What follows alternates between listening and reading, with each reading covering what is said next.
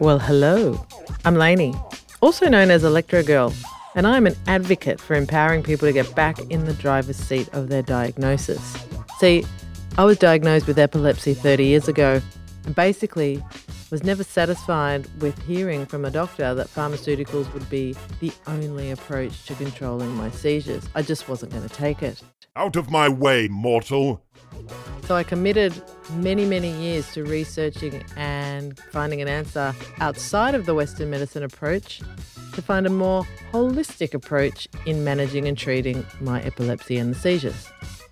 The Love Your Diagnosis podcast is a show about exactly that. Each week, we will be looking into the life of someone who has been diagnosed with a condition or illness and has succeeded in managing their diagnosis both in and outside of Western medicine.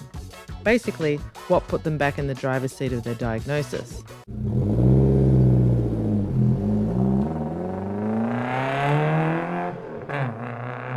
So hang around with me while we explore living in and outside the medical square when it comes to loving your diagnosis.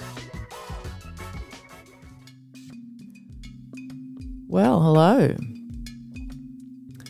So today's uh, episode features an amazing woman who has basically, she is an integrative counselor and coach with a lifetime of experience facilitating individuals and groups in physical and emotional wellness. So she works with foundational elements of nutrition, light, flow, movement, and rhythm to address imbalances in physical, mental, emotional, environmental, and spiritual health. Hollie developed uh, like a post viral chronic fatigue, uh, which is very different or a little bit different to just your normal chronic fatigue.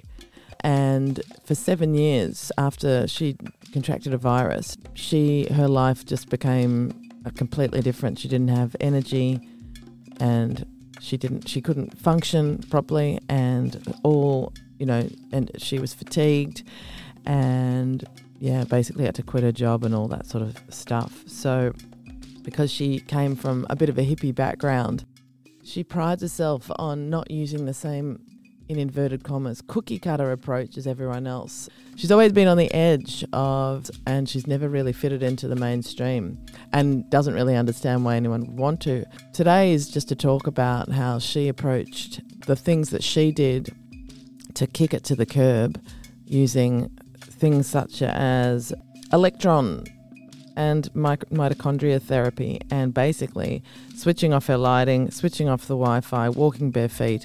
It sounds woo woo, but it actually works. And she has, you know, she has dedicated her life to assisting others to just raise their vibrations with their illnesses, um, particularly because she's got uh, experience with chronic fatigue, but there's other things as well. So let's go deep into how Hollie, the background of what the post viral um, chronic fatigue was all about, and how she turned it around to suit herself and help be able to help so many others.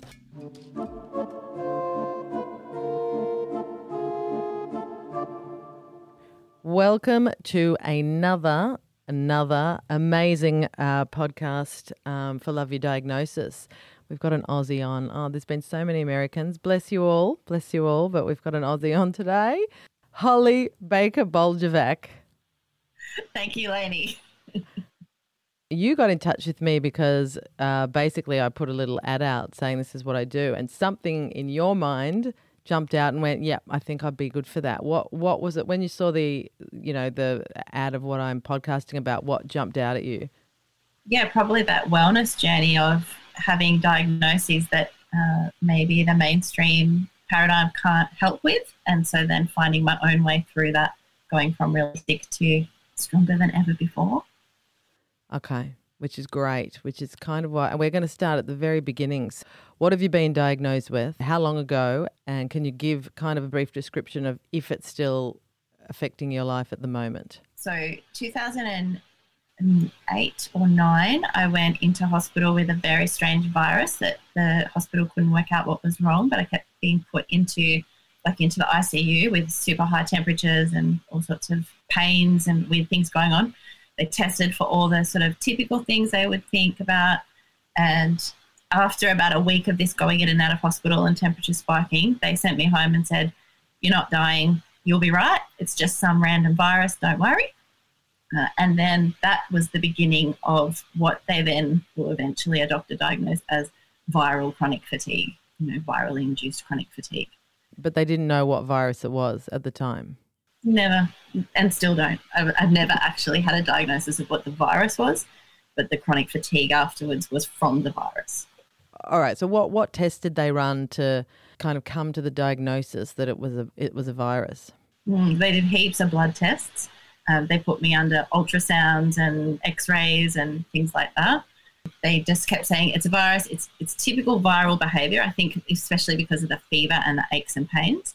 But they didn't have like they would have done the swabs and the. By the time they let me out of hospital, they still had the tests in the research facility and they were still like looking at all the lab results.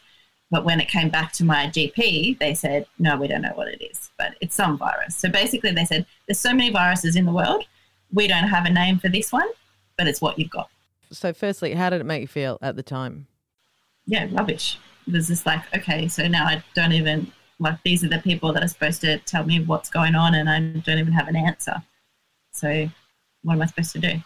And what were the symptoms that you you left the hospital with, and and did they give you treatment for those symptoms at the time?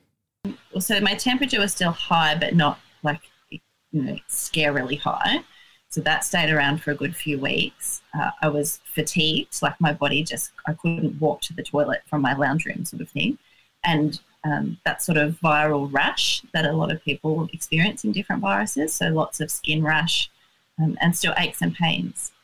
And because generally the rule of thumb is you can't give antibi- antibiotics for a virus, you can give antibiotics for the um, symptoms of other other things that come about from a virus. Did they give you any treatment for any of those symptoms at the time? Yeah. So when I was in the ICU, there was um, intravenous antibiotics and pain relief. I think for a couple of days there was morphine. I don't, I don't really even know what happened in the hospital, to be honest, because I was that out of it. But then coming home, I'm pretty sure I was still on an antibiotic for at least a week or two. And then um, pain relief, like just ongoing. If I wanted to go back and get more pain relief, I could. But I tried to get off that as quickly as possible and not have to rely on it.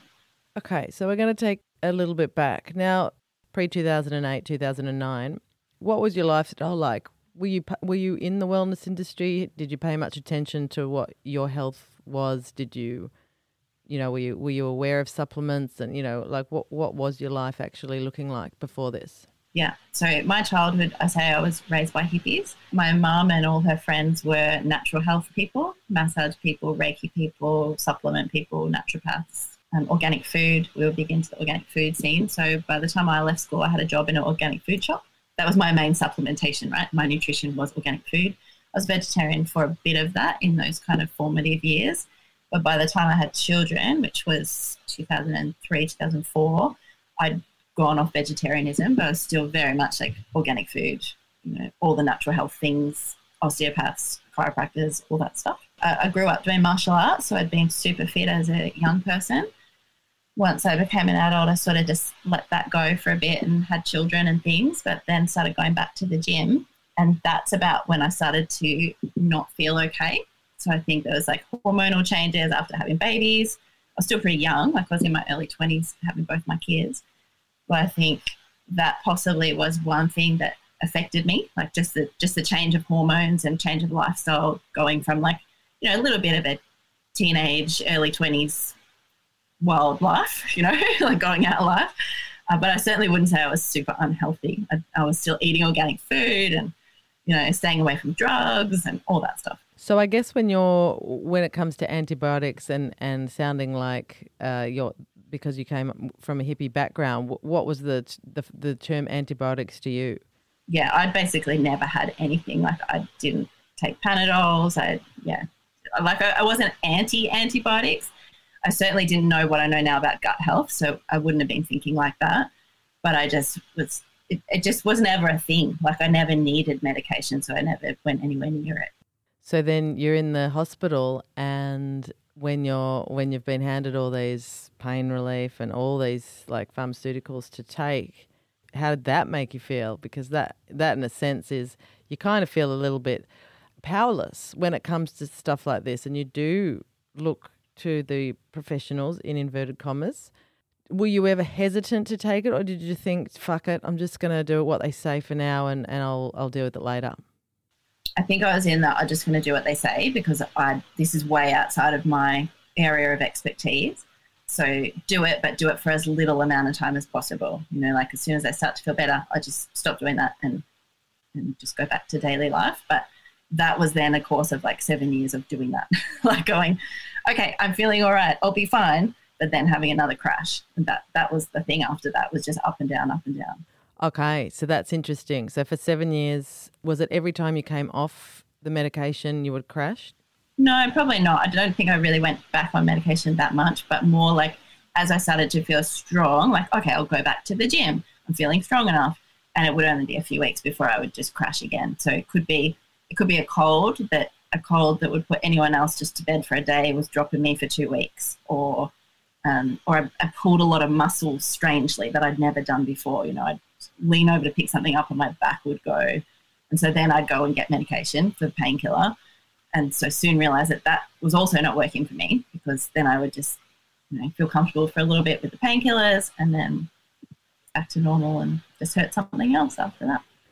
Wow. And did you find, was it changing your personality a bit because you're starting to just be exhausted all the time? Oh, for sure. I couldn't, like, I couldn't parent. There was weeks where I just couldn't do anything. My husband did all the things, couldn't work, obviously. And yeah, and I was, I'm sure everyone would say I was pretty irritable at that time. I wasn't the friendly self that I am now. Wow. Okay, great. I can't wait to unpack this story a little bit more. Was there a turning point for you where you just went, okay, I've got to get off this roller coaster? Or was it just gradually you just started reading up things? Like, yeah, what was that turning point for you where you went, this is, no, there's got to be something going on here that is not being shown by the professionals? Yeah, a bit of the answer is a bit of both. So I was starting because like I said, I was always in the natural health kind of mindset. So I was starting to look at things like um, diet and nutrition. I was doing the GAPS diet with my kids. So I was learning a lot more about gut health. That was probably when gut health sort of hit the scene big time, you know, in terms of people talking about it more. And so that was happening. But then what happened was I got a burn on my leg from a hot water bottle, which just shouldn't have been a big deal, but went turned into this major infection. And based on advice that I'd got from the GP. So at that point, I went through three different GPs lots of different antibiotics, um, a debridement on my leg, which was just horrific. Um, so that's where they scrape away everything, and uh, and no preparation from any of any of those doctors. Never gave me any prep. So I was like, yeah, we're going to debride. I didn't know what that meant. I went in. Next thing I came, I drove myself home and went into shock. And my husband came home and found me on the couch. So that was the point. that day was the final point where it was like, okay, everything they're telling me goes against what I've already been learning and what I do believe is right and what I see benefits from. And here I am now in a worse position than I was before because I listened again. So that's it. So that was like, I quit doctors. That's it. I'm done. And I honestly have never gone to a doctor since then. That's a long time. I mean, it's not to say that you'll never go again. It's just that for this particular thing, yeah, you've you've decided to do it uh, on your own, which um, a lot of people end up doing once they have years and years of unsuccessful, you know, just just feeling sort of a bit a bit fucked by the system, really. So, what was the first thing you did um, when you made that decision? Well, I think I focused on gut health then because because I'd been on, on those antibiotics that really messed me up. Um, I felt a lot less like my immunity went down again. So I'd sort of been going up and down so much, but the antibiotics definitely had a big kick. Well, I mean, it could have been the antibiotics, it could have just been the fact that I was infected too, right? So there was a big drop in immunity. So I started really focusing on gut health and all herbal nutrition and herbal medicine, you know, so looking at what can I use for an infection that isn't an antibiotic, that sort of thing. Just things like honey and garlic and that sort of stuff. But then I, I think I was just listening to a lot of podcasts, and somewhere along the way, I came across um, a guy who probably some of your listeners have heard of called Jack Kruse. And that was a huge that was like one of his very early podcasts that he was featured on with Ben Greenfield, and it changed everything instantly because now there was a guy not just talking about food and supplements and natural health, but this bigger perspective of like how the world actually works, like how molecules work and how circadian rhythms work. And that was my like major turning point, and I just immersed into that big time. So, what what were some of the the things on a molecular level that you're talking about that was being said?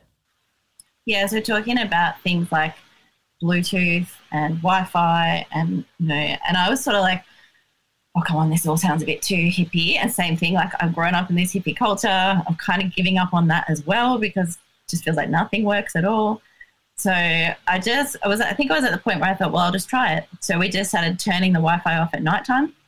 Um, and started to note, notice difference. Started turning the lights off earlier. We we ended up going fully to candles. We don't have any lights in our house at all, like electric lights.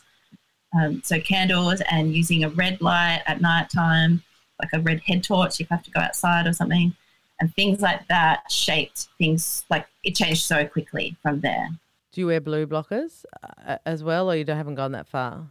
Yeah, I, I have used blue blockers. Certainly, um, so you can see like I've got yellow lights in my office if I have to put lights on here. But when I've had other spaces, I've definitely used yellow lights. I think in in back then that was even before blue blockers were cool. So we just had like the safety glasses that you can get from Bunnings, you know, like that was our, they were our blue blockers. And I made all my kids wear them and everyone thought it was weird, but it really definitely made a difference for us, the light stuff. So what are what are the differences? Because that's really important for people to understand, especially with turning the Wi-Fi off at night. What what were some of the differences that you, uh, in regards to this, the the viral, the post-viral chronic fatigue? No, one of the things I was struggling with was uh, sleep. Like I was going to bed, sleeping for an hour, waking up for two hours, sleeping for an hour. It was just like, but it wasn't even always the same. It was just chaotic. So I wasn't getting enough sleep, but I also couldn't hold sleep down. Like it just wasn't staying regular. Uh, and sometimes I could be awake for three or four hours in the middle of the night. So that was one of the first things that changed. I was getting lengthier uh, amounts of sleep and I was able to go to sleep quicker when I got to bed that was a massive thing, which I think is to do with the lights, especially. So the less bright lights that we see, the more melatonin we can produce in our body, and then you know at that time of night, and then our body can know that it's time to go to sleep and be able to sleep. So that was a huge difference. I think the Wi-Fi. I think I'm just particularly sensitive to extra input in the house or wherever I am, and probably around the same time I I was seeing an osteopath who was very helpful more so I mean, his sessions were helpful, but the conversations we would have were helpful. And so I remember one time I was telling him that I was going on these dog walks every day. And he said, Well, are you barefoot? And I just thought, Oh my gosh, why am I not barefoot? Of course I should be barefoot. Uh, you know, just for what I know about human movement, it makes sense to be barefoot. And also, like if I'm talking about Wi Fi and frequencies on the earth, then I want to try to get connected to that as best as I can with my body too, right? So that was another big changer. I think I, and that's when I started to get more energy. So was it that I had more sleep or was it that I had more energy? I don't know, but it worked. Yeah, so that all seems like a, a, really natural, natural kind of option. Like for some, they would be like, "How could it be that easy? You've just been dealing with this thing for seven years, and then all of a sudden you just do that, and that helps." Yeah, what would you say to people like that, that that question that? Well, it's true. it's true.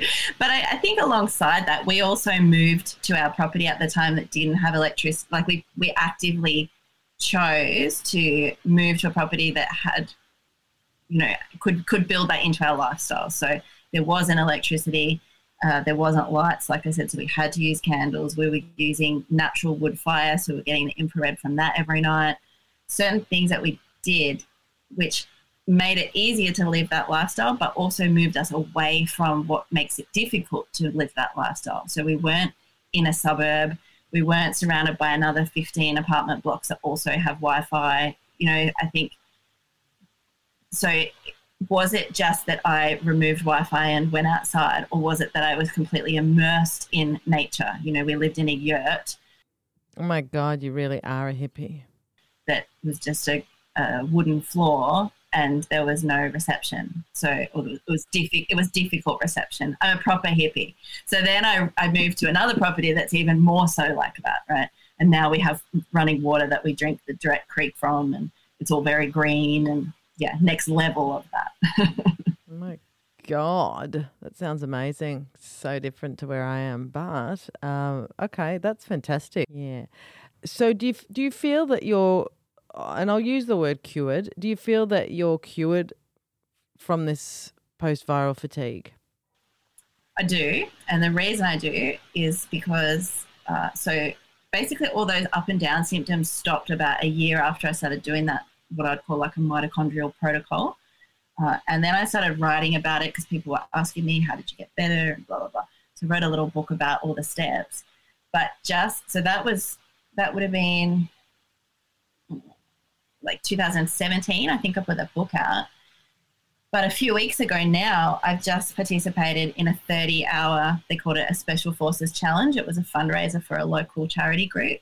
And it was literally 30 hours of trekking, sleeping in the rain, uh, carrying heavy things, being shouted at by ex-army guys. Like it was, it was really hard work, physically hard, emotionally hard, massive.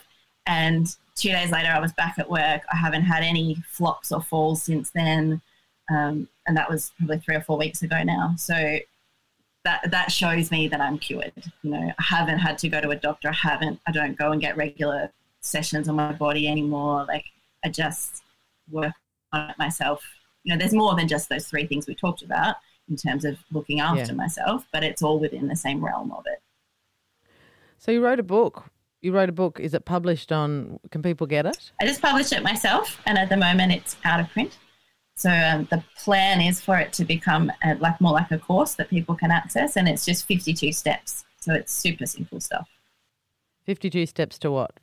Uh, so, oh, so the title is called Self Crafted Wellness but it's mm-hmm. 52 action steps that you can take to add something into your life that makes you feel better and builds up that you know immunity strength confidence all of those things um, i really was so i originally started out trying to write like the science because it was before all of these things were popular it was before people were talking about cold baths and blue blockers and you know barefoot shoes all those things were not a thing at that time um, so i wanted to write like the science book and then my friends just kept saying, Yeah, but I don't care about the science. Just tell me what to do.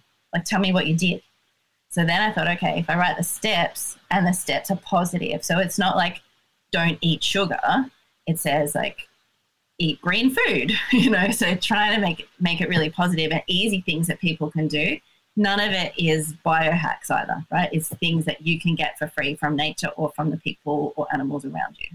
Would you say that you love your diag well it's not your diagnosis anymore but do you say would would you say that you loved it at the time because it taught you something and what did it teach you i could probably say that i appreciate it now right like because if i hadn't i think having grown up in that natural health world and thinking that that's the answer to everything and then having to find another answer made me aware of so much more like all these things we've just talked about that i wouldn't have uh, why would i have gone seeking that if I hadn't been that sick, you know, if I hadn't been that unwell. And with every time I tried to get better, just being told, oh, you've just got chronic viral fatigue, go to bed, was never helpful. that didn't make me better. So I had to seek it out. And now I know so much more and I can share that. And, you know, and it's daily, it's stuff I can use daily in my practice. Whereas, you know, maybe mixing up Australian bush flowers or having a massage is not necessarily a daily practice thing that is easy to share with other people. And the other look, the other thing that's quite poignant at the moment is uh, are you kind of reaching out to people that have been vaccinated with what you know because you hear a lot of stories about people that have had the rona and they are very fatigued, very very fatigued through it. So have you kind of jumped onto that that group of people um, and are, are helping them through that or do you think it's it, because you know COVID's a virus? It's no different to any other virus. Um, maybe it is, maybe it isn't. I don't know, but that's not what this podcast's about. But the thing is that if you've su- survived post-viral chronic fatigue, which a lot of people seem to be having, yeah, uh, have you? Re- yeah, are they finding you? Are these people able to contact you? When that virus became a thing in our sort of awareness, I looked at everything I could find about it and I thought, decided I've been here, I've done this, I know how to get through it. And so I've just stuck to that plan. So I'm not vaccinated and I've made sure that I could just keep my, you know, keep my supplementation up, keep my sunshine up, keep my outside up, keep my lights down. All those things that I'd already worked out were the best things for my immune system. I've just stuck to that. So far, it's worked. Um, and with my one-on-one people that I see in therapy, I'm constantly giving them these kind of strategies. You know, whether or not they've been vaxxed or that they've had COVID or anything, like it's still a useful strategy. So uh, it certainly can't hurt you to use them, right? like if you're tired, why not get more energy through electrons, which is actually what we're doing with all these kind of little ideas that I've got. Um, so yeah, people can totally reach out on, around that because I, I have a lot to say about it. But of course, like all of us, I'm very careful about the words that I use to say it. That's right, especially in something like this. So I'll put a link up in the podcast notes where people can find you to learn more about it. Yes, because we don't want to claim anything, but do want to share the fact that you've had success in this because it's a personal story outside of all claims and everything like that. It's a success story that you've experienced. Would you have any words of wisdom or some final, um, I don't know, advice or tips to someone that's going through what you did? Yeah, get outside. That's the first step. Just get outside as much as you can. Get outside in every possible time of day and night. Don't just do it every day at 12:30. Do it at all the different spectrums of light that we can get access to. And then as you keep doing that, find more and more ways to interact with the outside, whether that's taking the shoes off or touching trees or eating the food that comes out of the ground, eating weeds that are around you. Just get outside. Well, how do you know which weeds to eat? I love gotu kola. I don't know if you've got that growing around where you do. I fucking love that. It's a weed. Yeah, right. Love it. I just want it. Yeah, I just munch it like I'm a rabbit when I see it. But yeah, hard to know which weeds. Anyway, if you're interested in eating rogue weeds, um, there's plenty of books on it. And also, can I do a plug on that one, Lainey? Go for it. So one of one of my many jobs is I have a conference called the Wise Women Gathering that we have every year, and it is a natural health and holistic healing conference. And we have lots of different workshops that usually focus on things like herbal wisdom and yeah, weed foraging and stuff like that. So it's for women only, but everyone in Australia can access that. Well, thank you so much for sharing that story. There's some lots of pearls of wisdom in that, and I'm really glad you uh, reached out because um, it's a great little story of success and empowerment and all that sort of stuff. And that's kind of what the aim of the podcast is: is to get people back in the driver's seat. Yeah, that's that other thing that people need to remember that it is your body, and you actually do know what's best. And if it feels like it's going to be best, just try it. Like I just started out trying things and then followed that. It's, you're allowed to do that. You have permission from your own body to do that. Well, thanks so much, Hollie. Have a fabulous day. Thank you. Bye. Bye.